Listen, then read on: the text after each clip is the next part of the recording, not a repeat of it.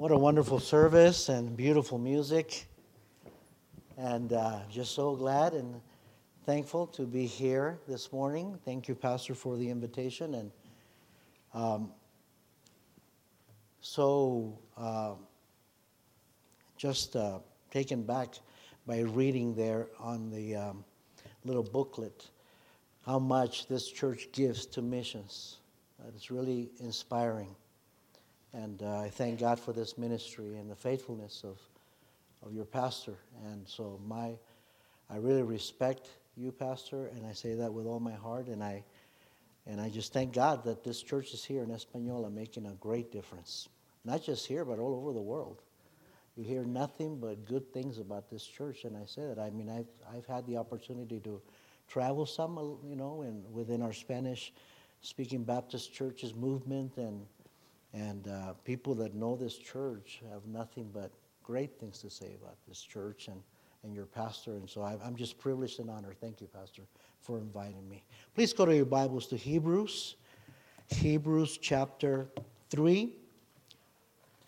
And we'll read verse, verses 1 through 6. Hebrews chapter 3, verses 1 through 6. And if you would stand with me for the reading of God's Word. And let's do something. I don't know how you'll do it here, but can we read? I'll read verse 1, you read verse 2, and we'll join together in verse 6. Hebrews chapter 3, alternately reading. I'll read, I'll start with verse 1, and, and we'll go like that until we get together to verse 6. The Word of God says, Wherefore, holy brethren, partakers of the heavenly calling, consider the apostle and high priest of our profession, Christ Jesus.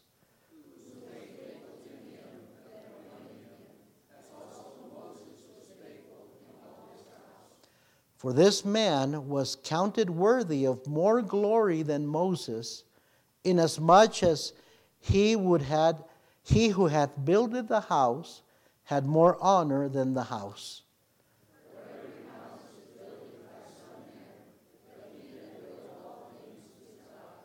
And Moses verily was faithful in all his house as a servant for a testimony of those things which were to be spoken after all together. But Christ as a son over his own house, whose house are we, if we hold fast the confidence and the rejoicing of the hope firm unto the end. Let us pray. Father, I ask that you would help me to preach your word and help us all to just um, be attentive and get from you what you would have us to learn this morning and, and how you would have a, that we would hear as you speak to our hearts, Lord. May you get the honor and glory from all decisions at the end. In Jesus' name we pray, amen. You may be seated. The epistle, this letter, was written to Christians, to brethren. It says so in verse 1, verse 1 Wherefore, holy brethren, partakers of the heavenly calling, consider the apostle and high priest of our profession, Christ Jesus. They were Hebrew, they were Hebrew brethren, Christians, believers. But there were some among them, just like at the churches in Galatia, that were spreading legalist, legalistic ideas among the believers with the purpose of casting doubt in their salvation so they would depart from their faith in Christ and return to Judaism, Judaism law and tradition.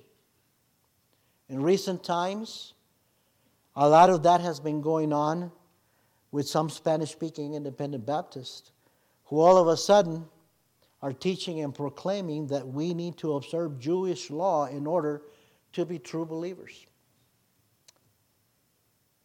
And it shouldn't surprise us because the Word of God says that there will always be false brethren, that there would always be tares amongst the wheat, deceitful workers, wolves among sheep.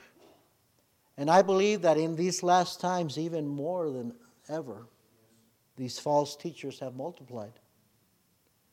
So Hebrews was written to help convince a lot of the Hebrew of those Hebrew believers who were listening to those false teachers among them that the object of their faith, Jesus, was and is much better than their old religious system under the law. And throughout the epistle, Paul, I believe, was the writer, the human writer of the epistle to the Hebrews, compares Jesus to the most sacred things in Jewish religion. For example, in chapter 1, verses 1 through 3, he compares Jesus to the prophets. And he declares that Jesus is better than the prophets. In chapter 1, verse 4, all the way through chapter 2, verse 18, he compares Jesus to the angels. And he declares that Jesus is better than the angels. In chapter 3, he compares Jesus to Moses, and Moses was Moses was the hero.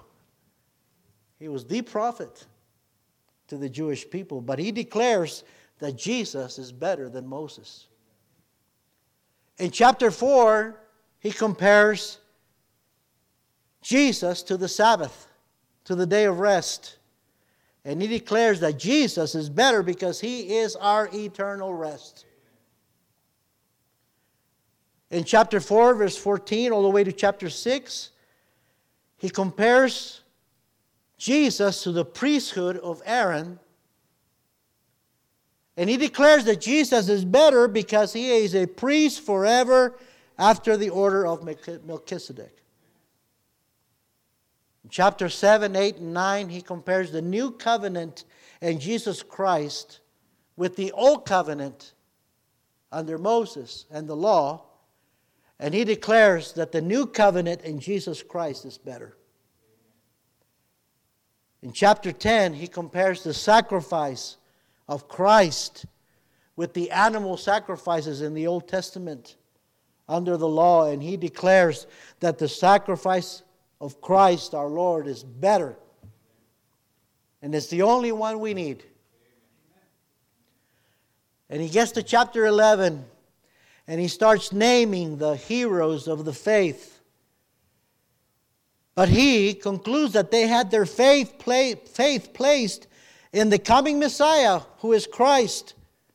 And he declares those heroes of the faith that their faith was better because they had their faith placed on the Savior, on Jesus Christ. That great cloud of witnesses had their eyes on Jesus. Their faith, our faith, is better than the old faith under the law. And you know, us too nowadays, we pastors and preachers and evangelists and missionaries spend a lot of our time trying to convince our church members that Jesus is better. That Jesus is better than their old religious beliefs.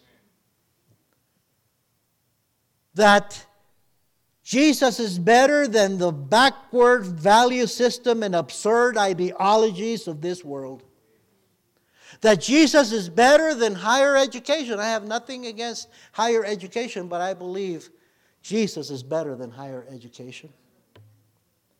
That Jesus is better than a career. And I'm glad that people have careers. That's great. But Jesus is better. Being saved is much better than having a career and being lost. Amen? That Jesus is better than any position you can hold in fame and riches or pleasures that this world can give you. In our scripture, in our passage, in verse 1 and 2, it says, Wherefore, holy brethren, partakers of the heavenly calling, consider the apostle and high priest of our profession, Christ Jesus, who was faithful to him that appointed him, as also Moses was faithful in all his house.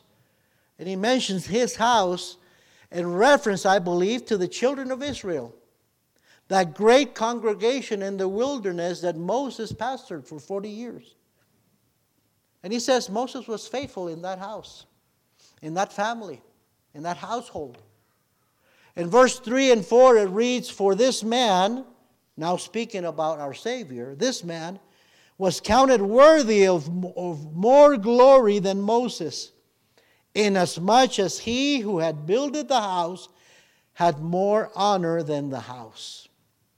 For every house is builded by, the, by some man, but he that built all things is God. Jesus, what he's saying is that Jesus is more deserving of honor than Moses because Jesus is the creator that built the house, and the house being Israel. In verse 5, he acknowledges Moses as having been a faithful servant. He says, And Moses verily was faithful in all of his house as a servant. What a, what a description, a servant. What a title, I mean, a servant. And what a description, faithful. Oh, that you and I could one day hear those words from our Savior, thou good and faithful servant. There's no greater position to hold than, or title to hold than that of a servant. Our Lord Jesus Christ didn't come to be served, but to serve and to give his life for many. The key verse is verse 6, where it reads, But Christ as a son over his own house, whose house are we if we hold fast the confidence and the rejoicing of the hope firm unto the uh, end. We know that the refer- that what Paul here is referencing is the church, the house of Christ. We know this because in 1 Timothy chapter 3 verse 15 the same apostle declares that the house of God is the church of the living God, pillar and ground of the truth. The church is the house of Christ, which in time past were not a people, but now, are now the people of God, reads 1 Peter 2.10. Those of us who, when we were without Christ, were aliens from the commonwealth of Israel and strangers from the covenants of promise, having no hope and without God in the world, but now in Christ Jesus are made nigh by the blood of Christ. Ephesians 2.12 and 13. Who are now no more strangers and foreigners, but fellow citizens with the saints and of the household of God. Ephesians 2:19. The mention of a house of Christ is presented here for the first time to the Hebrew believers as something different from the house of God because he's comparing the two. There's a distinction made between both things, between both houses the people of Israel and the church. Even though both in Christ were made one people, says Ephesians 2:14, there is no doubt that we are different. Israel is Israel and the church is the church.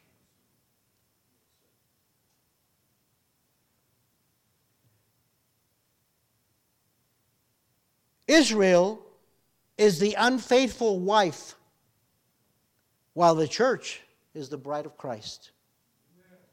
Israel was under the old covenant, while the church is under the new covenant.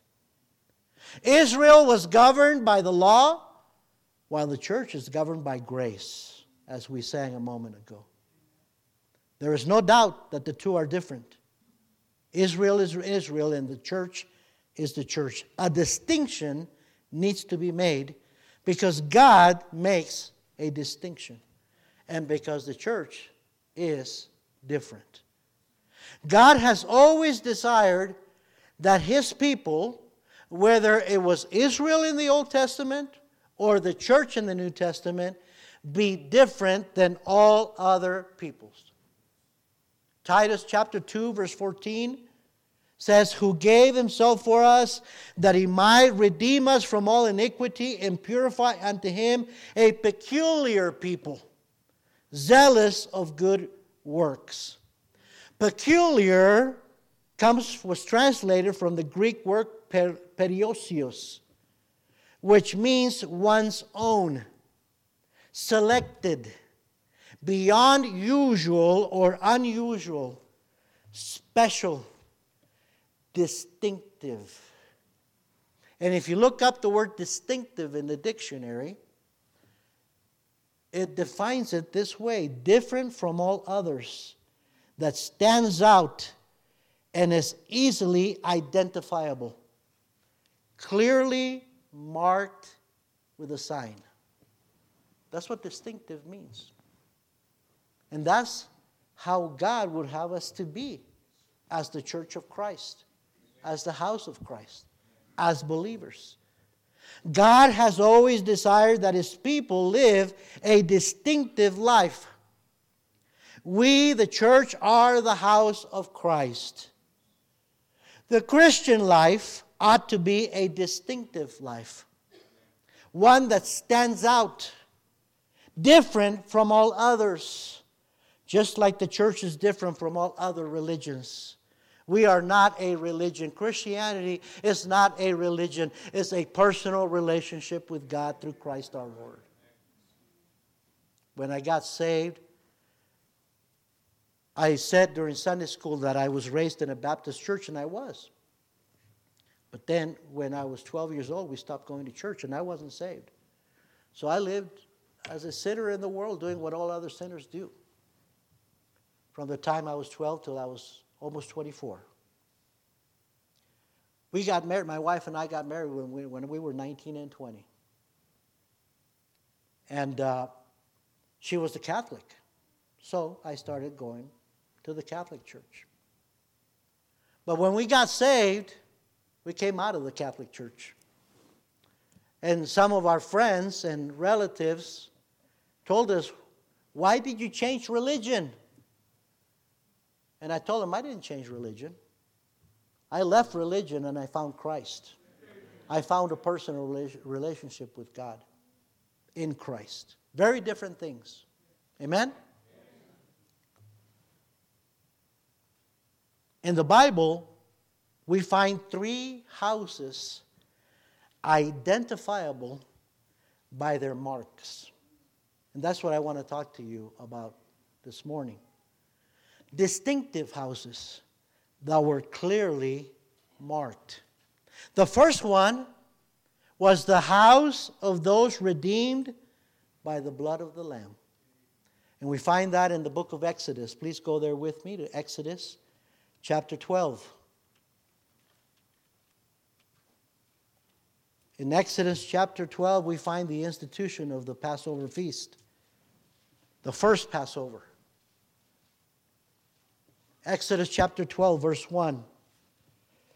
And the Lord spake unto Moses and Aaron in the land of Egypt, saying, This month shall be unto you the beginning of months.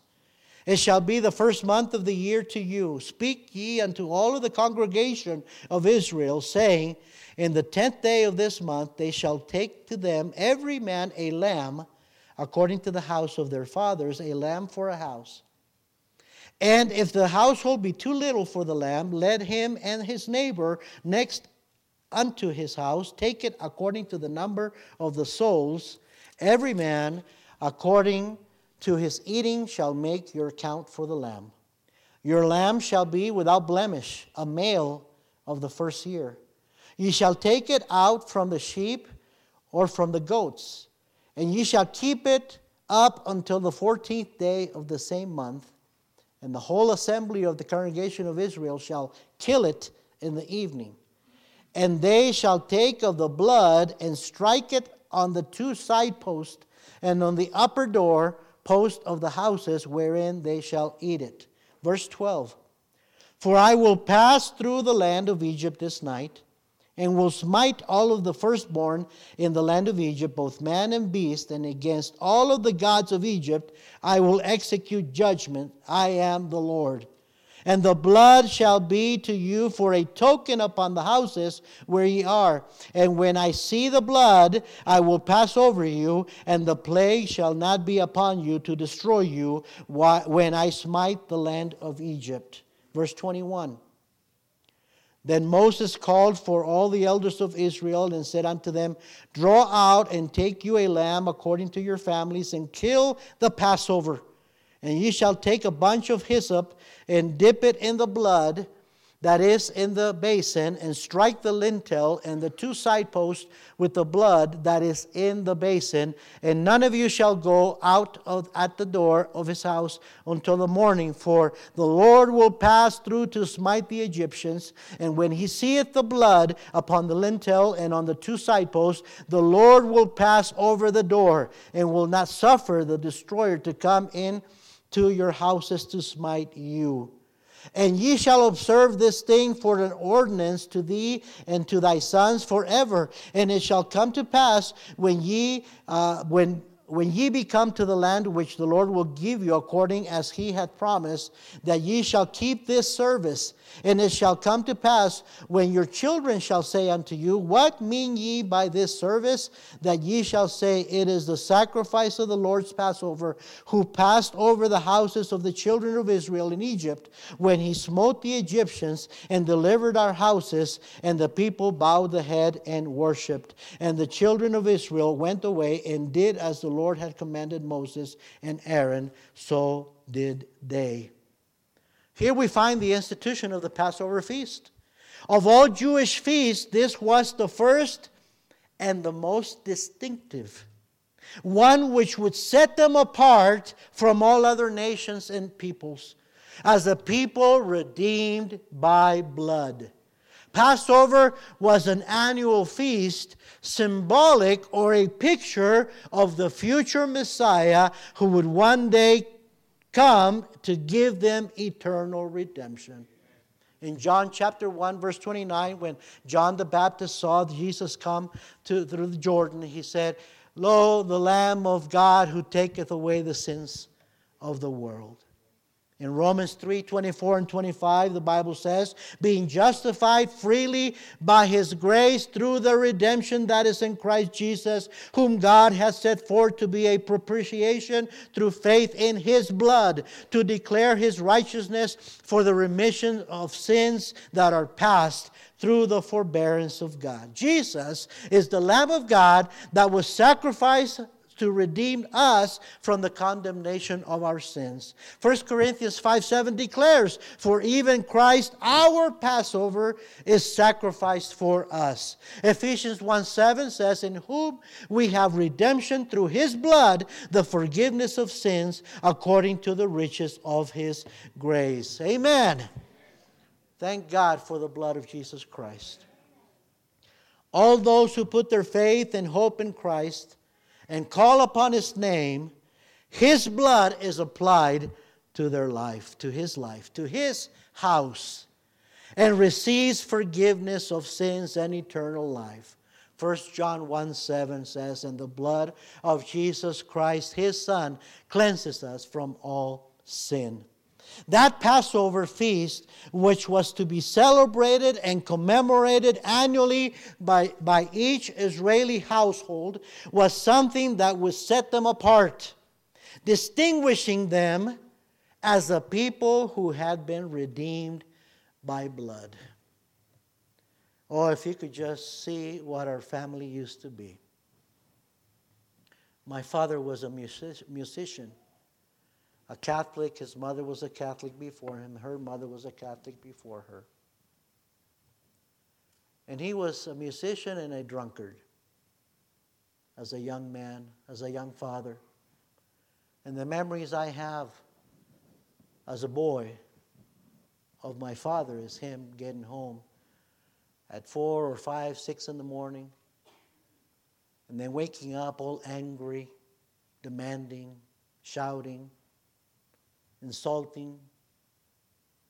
I remember him hitting my mom whenever she said something he disagreed with. Those are the memories I have. My mom, when she got saved, she had to sneak us out of the house and while my dad was asleep so she could take us to church without him knowing. And we would go in my uncle and my aunt's station wagon to church every Sunday and come back quickly before he would wake up. When we came to the United States, my mom got away from from church. She started working a couple of jobs. My dad wasn't saved, and he was working a couple of jobs as well, try to make ends meet. But this drinking and, and misery at the home continued through my teenage years. One day, my mom decided to go back to visit church after over 10 years of not going to church. And she heard the preaching of God's word and she got right with God. And she began inviting my wife and I. And uh, we didn't want to go. But she was after us so many times that eventually we said, let's just go so she can stop bugging us. My wife and I, we had been married 40 years. And we were miserable. As you can imagine, we got married at 19 and 20, and we thought we knew, we, we, we knew what we wanted, but we were so immature. And right away, the minute we got married and started living together, we, we started having problems. And so we tried going to marriage counseling. We tried going to the Catholic Church. I remember the Catholic priest even, because we were faithful goers, attenders, he even gave us a ministry to counsel young couples who were going to get married. and my wife and I were fighting like cats and dogs at home. and many times she would be crying, or I'd be upset and leaving the house, or we were threatening each other that we were going to leave each other. And I guess the only thing that kept us together was our children. But we weren't happy. That day when my mom got convinced us to go to church and we went to church and I was listening to God's word, tears started streaming down my eyes. And I realized I've known. I've known this. I remember this. But I knew it here. I had never trusted Christ here. And I turned to my wife and I told her, you know, I need to accept Christ. I need to get saved. And she told me, no, we're Catholics. This is not our church. What are you doing? And I told her, you know, you don't have to do it, but this is something I have to do. I've had to do this for a long time. See, as a boy, I remember telling my mom, I want to get saved. But in that church, and they, they didn't teach that little kids could get saved. They they would say to wait till you were a teenager at least. And I, I never got to be a teenager in church. I look back now and I said, how different my life would have been. I mean, how many different decisions I could have made if I, I was in church as a teenager. But I was out in the world doing things that now I'm ashamed to remember and to think about. But thank God for salvation in Christ. I got saved and baptized at Sunday, and I just had this joy and this peace. My wife wasn't too happy, but she didn't say anything to me. I, we, we hardly spoke that week. That following Saturday, a couple of soul winners came by to thank us for visiting the church and inviting us to go again. And I was out doing some work in the patio, and the man came looking for me, and the lady went looking for my wife, and she was very rude to her and through, you know, told her I'm not interested and shut the door on her. But I spoke to the man, and he told me, I'm so happy for your decision. We hope you can come back tomorrow. So the next Sunday, I told him, okay, I'll go. Next Sunday, I got up and I started changing, and, and my wife asked me, where, where, where are you going? I told him, I'm going to church. I didn't tell her you need to go. I, I said, if you don't want to go, you can stay, but I'm going to church. Well, she got dressed and she she got the kids ready and we went to church. And that Sunday, I had I hadn't said anything to her, but I guess the Lord had been working in her heart all week. She'd been thinking and she heard the message, and during the invitation, she raised her hand and went forward. God saved that Sunday and baptized that evening. And the Lord not only saved our lives, he rescued our marriage because we were on the verge of splitting up. I don't think we would have made it to our five years. But the Lord saved us. Soon after, he saved my one of my sisters. Another sister got saved. My little brother, who he had heard the gospel earlier and had made a profession of faith, had gotten away. But then we convinced him to go to a teen camp, and he went. And the Lord got a hold of his heart. He came back, completely surrendered. I mean, he was surrendered. He took all his old, his clothing, and he took all his, emptied all his drawers, and he he didn't throw it away. He burned it because he said, I may change my mind and go try to fish it out of the trash can. So he burned the clothes. He took all his CDs, all his music, and he broke them and burnt them. And he called me that evening after coming to teen camp and he said, Do you have a suit that I can wear to church tomorrow? And I've always been fatter than he is. He's thin. And so I said, Yeah, I have a suit, but it's going to be big on you. And you should have seen him that Sunday. He was all.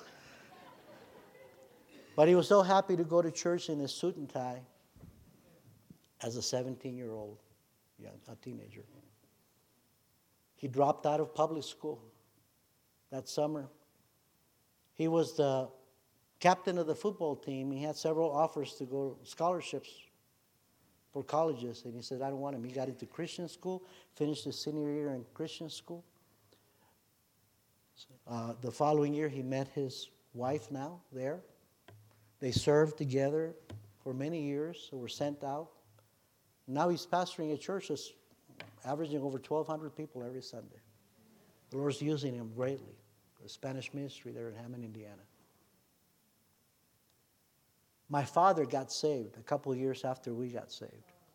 He didn't want to go to church, but he saw that all his children and my mom, we were all coming, going to church faithfully, and he was complaining that we would always leave him alone. And so I told him, Dad, you're going to wind up alone in this life because we're on a different road. We're going a different direction. You need to get saved. So he came to church, and it took him several months, but he finally trusted Christ as a Savior and got baptized. And then he became a great soul winner, a man of prayer, a faithful man. We buried my dad in January 2021 because of COVID. 84 years old, one month away from being 85. And when we buried him, I buried, we, buried, we had a service at our church, and I placed his New Testament with them. And in the previous three and a half years, 53 souls that he personally led to Christ. And he told me when he died, make sure you give my tithe and my faith promise to missions next week. And I did after he had passed away. I gave his last offering. I placed his last offering, his tithes and his missions, prom, uh, faith promise, missions giving in the offering plate. And as I said in Sunday school, both my sisters are in full time ministry. My brother's a full time ministry, a preacher. I'm a pastor. Our kids are serving the Lord. We were just up there for a Bible conference and just seeing my brother and his two sons and his two daughters and his wife singing, singing, singing together. I couldn't help but, but just cry. I was just so moved and just thinking, where God took our family from the miry clay, from, from sin, from a sinful life, from a lost life with no hope. And He gave us the privilege and the honor to serve Him in ministry. God still is interested in saving not just an individual, but a whole family, a whole generation. And the way is the same way by the blood of the Lamb. Salvation is by faith, by, by grace through faith in Jesus Christ and His shed blood on the cross at Calvary. Is your life, is your home marked by the blood of the Lamb of God? God is interested in your whole family too. This coming Easter Sunday, Resurrection Sunday, who are you going to invite to come and hear the message of salvation. When that jailer in Philippi said to Paul and Silas, What? How can I be saved? They responded, Believe on the Lord Jesus Christ, and thou shalt be saved and thy house. God wants to save our whole household, our home, our families. And you should have a burden in your heart for your lost family members. Just because they go to some church or some religion does not mean they're going to have, they're going to heaven. Their sins, their sins need to be washed by the Lamb of, the Lamb of God, by Jesus Christ. And only, only by placing their faith in Him, only Him, and not a religion, can they be saved. The second house, the second marked house that we find in the Bible is the house of a people who lived according to God's word. Look at Deuteronomy chapter 6, please. Deuteronomy. Just before introducing the children of God to the, into the promised land, Moses gives the law once again, and, and he reminds this new generation of the children of Israel about God's desire for them living in the promised land, in Canaan. And he gives them instructions on how they are to live because they, would, they were going to be surrounded by other peoples, by other nations, pagan nations that had many idols, that worshiped idols, that did terrible things. And you know, we live in a nation nowadays that used to be, used to be a Christian nation, no more. It is led and directed by pagans it hasn't just become a secular nation, it's become a pagan nation. And that's why we're seeing such absurdities, contrary to common sense, to nature, being not only defended but promoted by our own government officials. And our homes, our families, our children are surrounded by perverted people by pagan ideas, beliefs. Just like they were going to be the minute they entered the promised land. The Bible says in Deuteronomy chapter 6, verse 4 Hear, O Israel, the Lord our God is one Lord. And thou shalt love the Lord thy God with all thine heart and with all thy soul and with all thy might.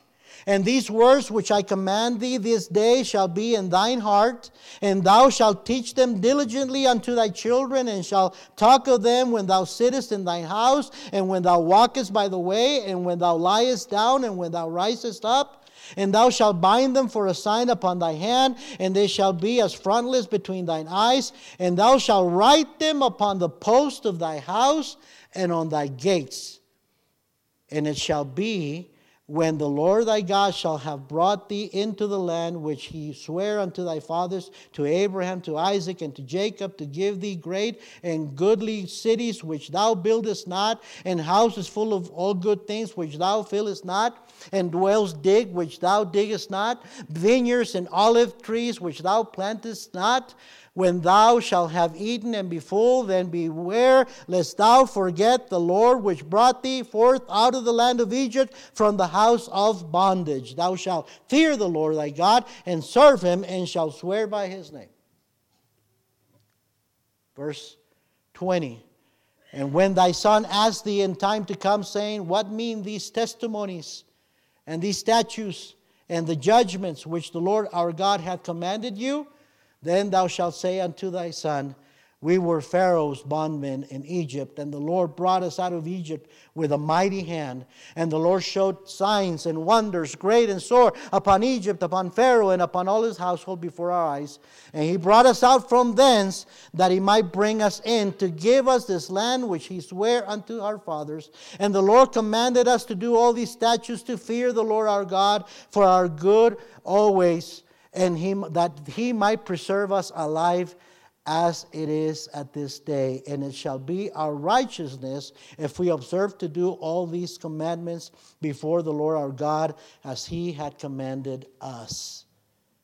those houses, those families, those Israeli families, Hebrew families, were to be distinctive because of the very special place the Word of God had in their hearts. The heart is the seat of our intellect on how we think. The heart is the seat of our emotions, of how we feel. And the heart is the seat of our will, how we decide. That's why we, the Word of God should hold a very important place in our hearts. Jeremiah 17 9 says, The heart is deceitful above all things and desperately wicked. Young person, Christian, be careful about following your heart. Don't swallow that lie that is being spread and promoted by every institution in the world today. Follow your heart. All you have to do is follow your heart. You can't go wrong if you follow your heart. That's a lie. 1 John 3:20 says God is greater than our heart and knoweth all things. God wants and deserve, and deserves to be the one who owns our heart. Proverbs 23 26 says, My son, give me thine heart and let thine heart observe my ways. You will never be obedient to God's ways if he doesn't have your heart. This, this house that was marked by the word of God had a very special place.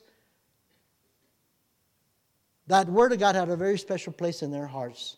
Those houses, those families were to be distinctive because they would teach the Word of God diligently to their children. They spoke about the Word of God while sitting at the dinner table. It was the first thing they would repeat to their children in the morning after waking up, and the last thing that they would read to them before they went to bed. Even while walking somewhere, they were to repeat it by memory. That's what the Lord had commanded His people to do, that's what would set them apart. Psalm 78, 5 and 7. For he established a testimony in Jacob and appointed a law in Israel, which he commanded our fathers that they should make them known to their children, that their generations to come might know them, even the children which should be born, who should arise and declare them to their children, that they might set their hope in God and not forget the works of God, but keep his commandments. You know why? Values and morals are disappearing in our society, why there's no fear of the Lord anymore, because past generations stopped reading and teaching the Word of God to their children. Those houses, those families were to be distinctive because they memorized Scripture. They were to bind the scripture for a sign upon their hands and as frontlets between their eyes. That speaks of memorizing it, always thinking about it. Psalms 119 11, Thy word have I hid in my heart that I might not sin against thee. They were to write the word of God upon the posts of their houses and on their gates. Why? So that, with, so that the word of God was visible inside and out as identification. Every Israeli household was to be marked by the word of God set apart by the Word of God, distinguishable by the Word of God. Let me ask you is your life, is your household, is your family marked by the Word of God, set apart because you live according to Bible principles? Many Christians, someone said this, many Christians mark their Bibles, but their Bibles don't mark them. Let me ask you something in your social media profile whether it be Facebook or Instagram or any of those things, are you setting yourself apart as a believer who identifies as a Christian, who quotes the Word of God, who gives the message of salvation, who at least put post about your church service? Or are you just sharing and liking things that unbelievers and pagans and God haters, popular things that are put on there.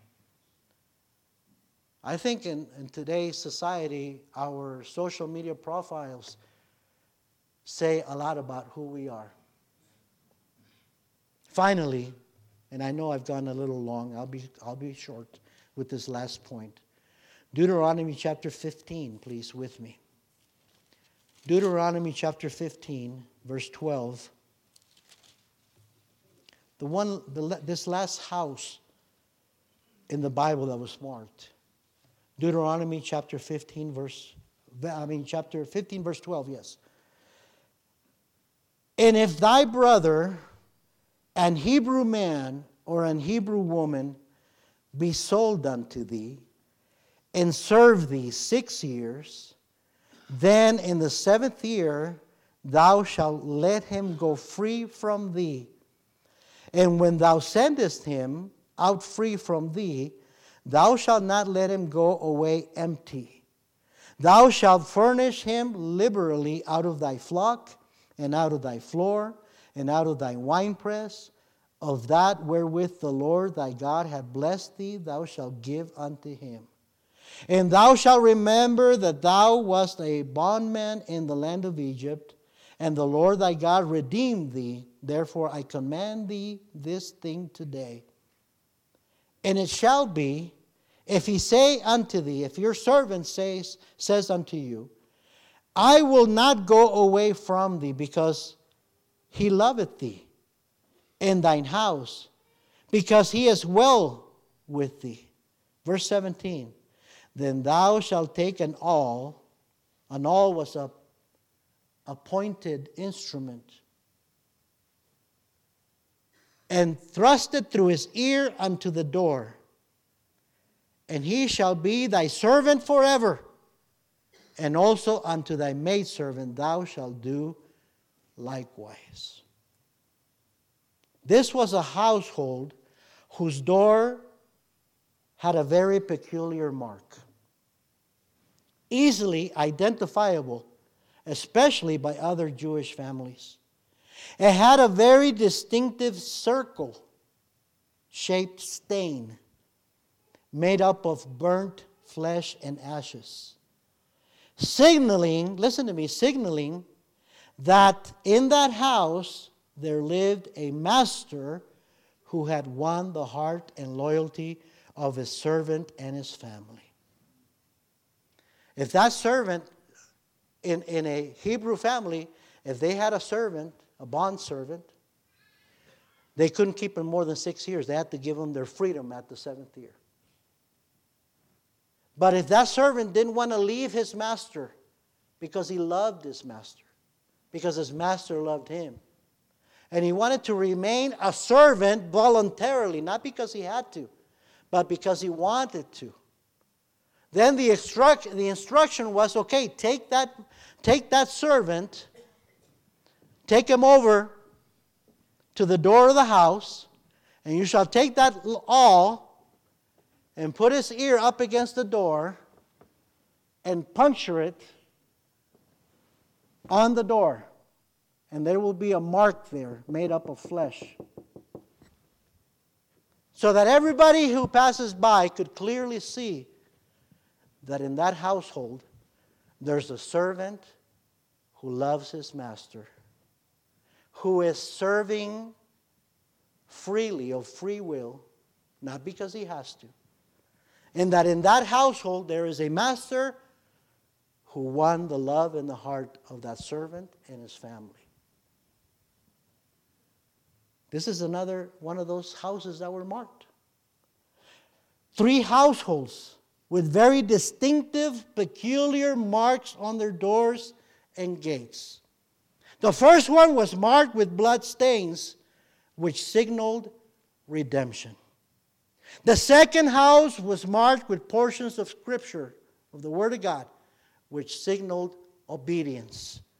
And the third household was marked with burnt flesh and ashes, which signaled a servant's surrendered life. Each one of those households gave very, a very clear and distinctive message, message. The first one declared, I am saved by the blood of the Lamb. The second one declared, I am obedient to the Word of God, to God's will. And the third one declared, I am content, I am satisfied, I am happy with whom I belong. Jesus, my Lord, will love me forever.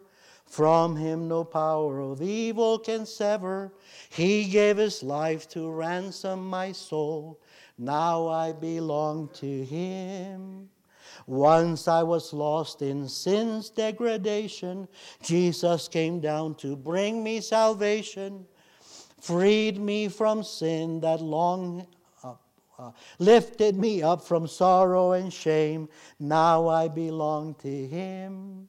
Joy floods my soul, for Jesus has saved me, freed me from sin that long had enslaved me. His precious blood he came to redeem. Now I belong to him.